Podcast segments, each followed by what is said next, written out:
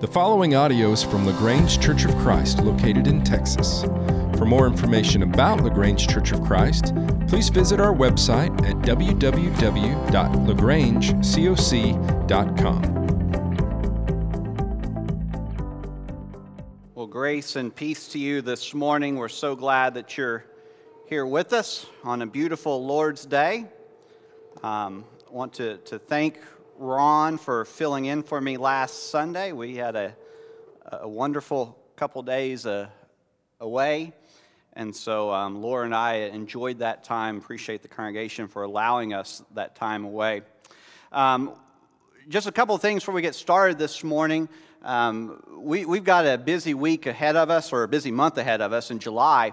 Uh, I want you to know of a couple of events. July 12th through 15th will be our VBS, and we need uh, volunteers for that. There's a sign up list in the foyer. So if you would like to help volunteer to, to help during that time, please take a look at that list.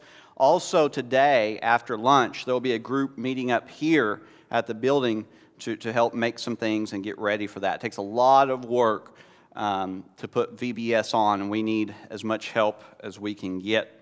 Also, July 19th, we'll have an area wide singing here in, in Sunday evening, so um, keep that in mind.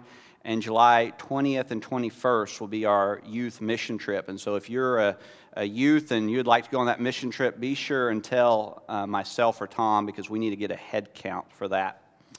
Well, we are in Hosea chapter 6. We've been doing a series of lessons on the book of Hosea. And this morning we're at chapter 6. And I just want to begin by, by reading the first six verses of that chapter. And so it says, Come, let us return to the Lord, for he has torn us that he may heal us. He has struck us down, and he will bind us up. After two days, he will revive us. On the third day, he will raise us up, that we may live before him. Let us know, let us press on to know the Lord. His going out is sure as the dawn. He will come to us as the showers, as the spring rains that water the earth. What shall I do with you, O Ephraim? What shall I do with you, O Judah? Your love is like a morning cloud, like the dew that goes early away. Therefore, I have hewn them by the prophets. I have slain them by the words of my mouth, and my judgment goes forth as the light. For I desire steadfast love and not sacrifice the knowledge of God rather than burnt offerings. Uh, this morning, we're going to do something a little bit different. Uh, for the last several weeks, we've been exploring the book of Hosea. We, have unpacked some of the great texts of this book. But today, we're going to approach our passage a, a little bit differently. Uh, Hosea 6 6, that last verse that we read in that passage, is one of the most important verses in the Bible. It is a verse that is quoted more than once by Jesus. In Matthew chapter 9 and verse 13, he says, Go and learn what this means. I desire mercy and not sacrifice. And so Jesus does more than simply quote Hosea 6 6. He wants us to meditate on it. He wants us to spend some time with it. He wants us to reflect on it so that it will begin to shape our lives. And that's what I want us to do this morning. I want us to sit with this verse for a little bit in the hopes that we will be better Christians and a better church by doing so. And this is not simply my desire, this is what Jesus wants. This is what he tells us to do. Go and learn what this means. As we think about Hosea 6 6, we need to begin by recognizing that Hosea is not alone. And what we find in this passage is a theme that runs throughout the prophets. Hosea's exact statement is not repeated in another prophetic book, but we find statements that are very similar. And I want us to take a moment and read some of those other passages so that we get a feel for what God desires. And so just bear with me this morning. We're going to read a, lot of Bible, but there's nothing wrong with that. That's a good thing. Um, but we, I want us to look at four passages, and let's begin with the prophet Amos.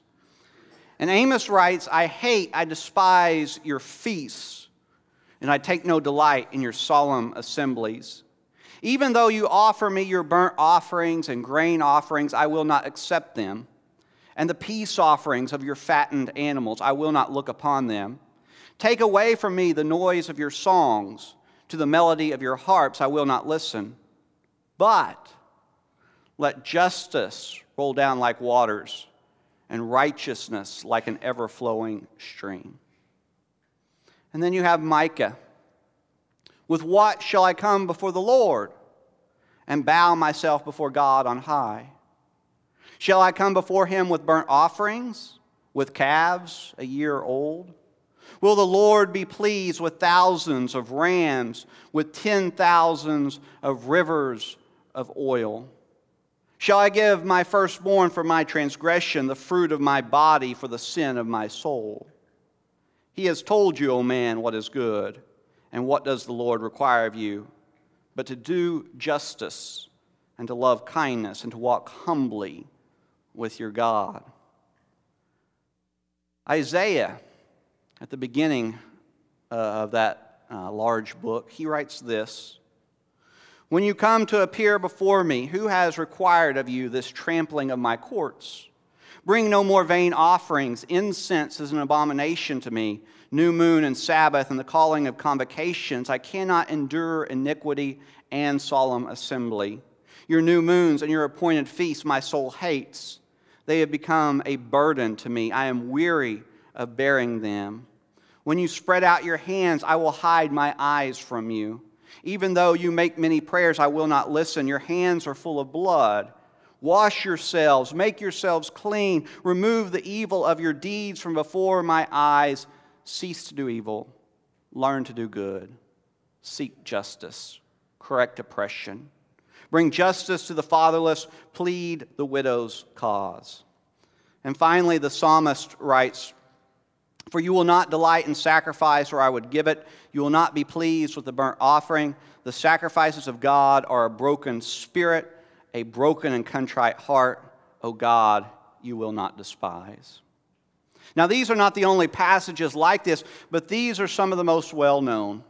And they give us a, a good foundation for what the prophets and others were trying to get at. They help us to understand what it is that God desires. And here's a breakdown of, of all the passages.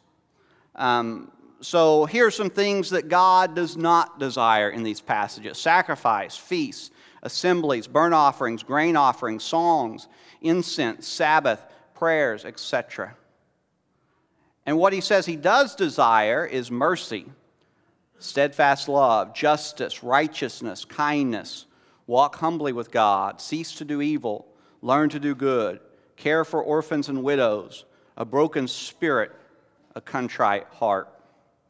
Now, there's probably a few things that you notice about these passages. First, these passages are in the same vein, but they're not equal to one another. They're similar, but they're not the same. Many of them identify sacrifice as something that God does not desire. But Hosea says that God desires mercy. Whereas Amos and Isaiah say that God desires justice. Now, now those two are related, but they're not the same.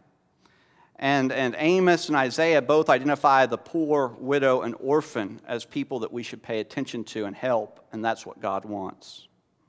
Second, you probably notice that the things that God rejects, that first list up there, um, these are things that are required. There are laws that say people are to offer sacrifices and that people are to remember the Sabbath and that they are to pray and they are to sing and they're going to they should present burnt offerings and grain offerings and all these things. And so the issue is not so much with doing or not doing what God said. These people were obeying God on a certain level. They knew what the Bible said. They were observing the, the Sabbath. They were making sacrifices. They were singing and praying just like they should. The issue was one of missing the point. They were using the Bible for their own purposes. Their lives had not been transformed. They were neglecting the greatest commands. They never missed worship, but they were not loving God and loving others like they should. And this is not just a little problem, it's a systemic problem. It's a problem that lasts for hundreds and hundreds of years. We find it in 1 Samuel, we find it in Psalms, we find it in the prophets, we find it in the New Testament. God has to continually remind his people of what it is that he desires.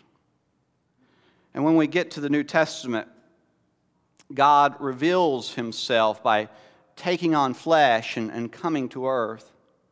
God's people had struggled to have a relationship with him for, for years and years.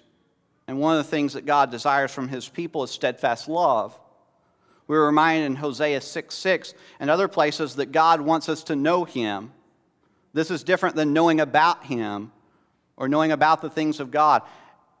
He wants us to know him, and this involves relationship, it involves commitment. We are to love God with our entire being. God understood that his people had had a problem with this for all these years. And so, what does he do? He, he reveals himself by taking on flesh. And if we want to know what God looks like, all we have to do is look to Jesus. And when Jesus begins his ministry, he continues with this same theme that we find in the prophets and his favorite verse to quote is Hosea 6 6.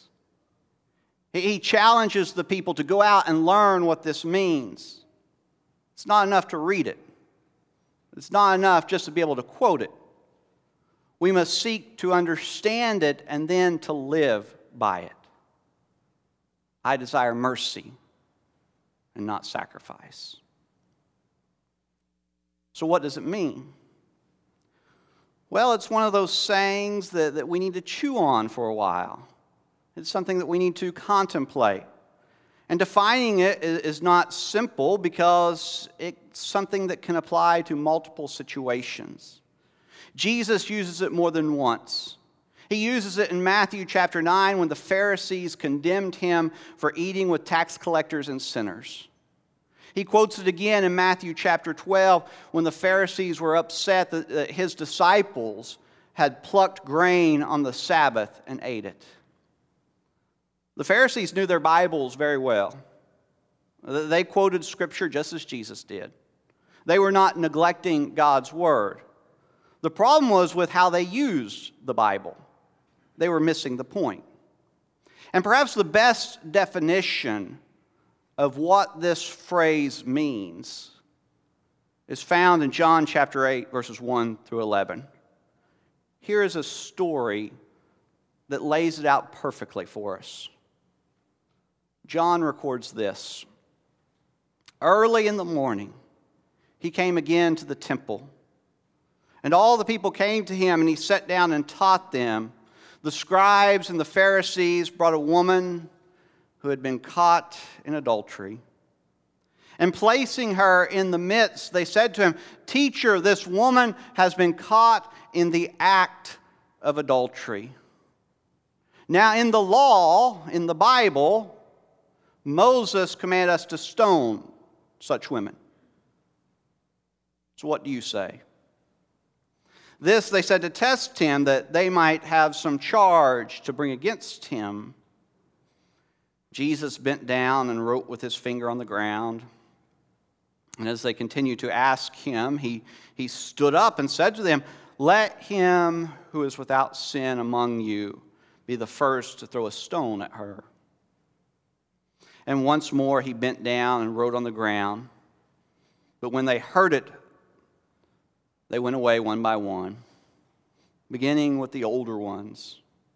And Jesus was left alone with the woman standing before him. And Jesus stood up and said to her, Woman, where are they? Has no one condemned you?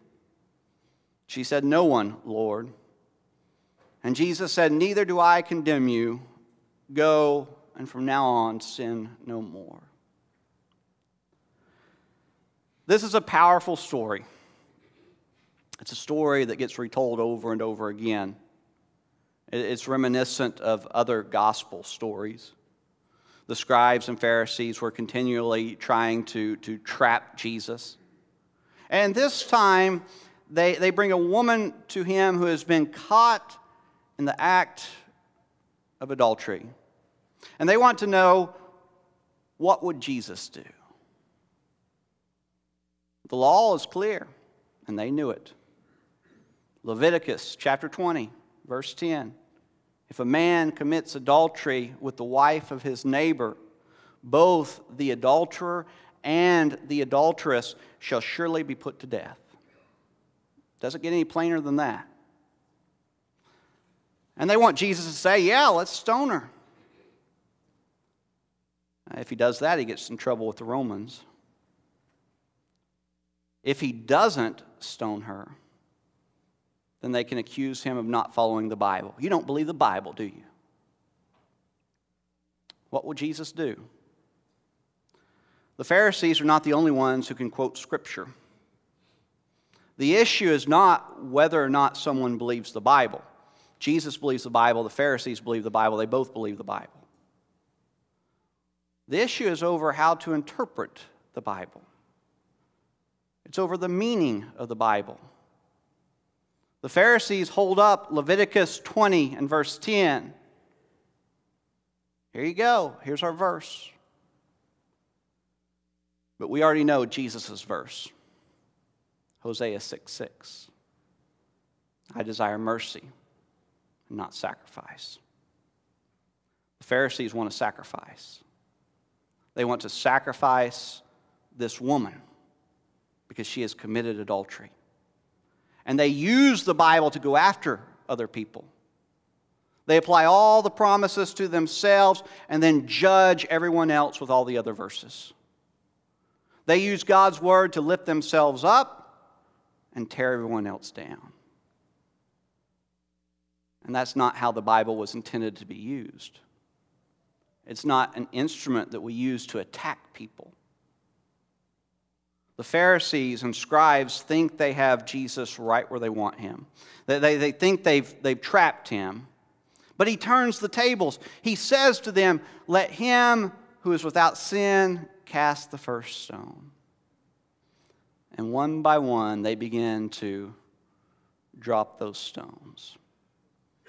They all know that they're all guilty. Was there anyone there without sin? Yes, there was. Jesus was without sin. And if Jesus wanted to, he could have picked up those stones, he could have picked up those rocks and just started hitting the woman. He would have been justified in doing so. He was without sin. The Bible says that's the punishment for adultery. But Jesus did not come to condemn, He came to save. The Word of God, that is Jesus, teaches us how to use Scripture. We don't use it to beat people up. We use it to share good news. And this is what Jesus does. He says to the woman, Has no one condemned you? No one, she says. Neither do I condemn you. Go your way. From now on, do not sin again. Early in his ministry, Jesus says, Go and learn what this means. I desire mercy and not sacrifice. Hosea 6 6. Now we know, but knowing is not enough. We must live it out in our everyday lives. We must show people mercy. We must share the good news. We must follow in the footsteps of Jesus. We must use the Bible the correct way. We're not here to beat people up. We're not bullies with the Bible. We are Jesus people. And we're called to love God and love others. We're called to be transformed into the image of a God who desires mercy and not sacrifice. Let's pray.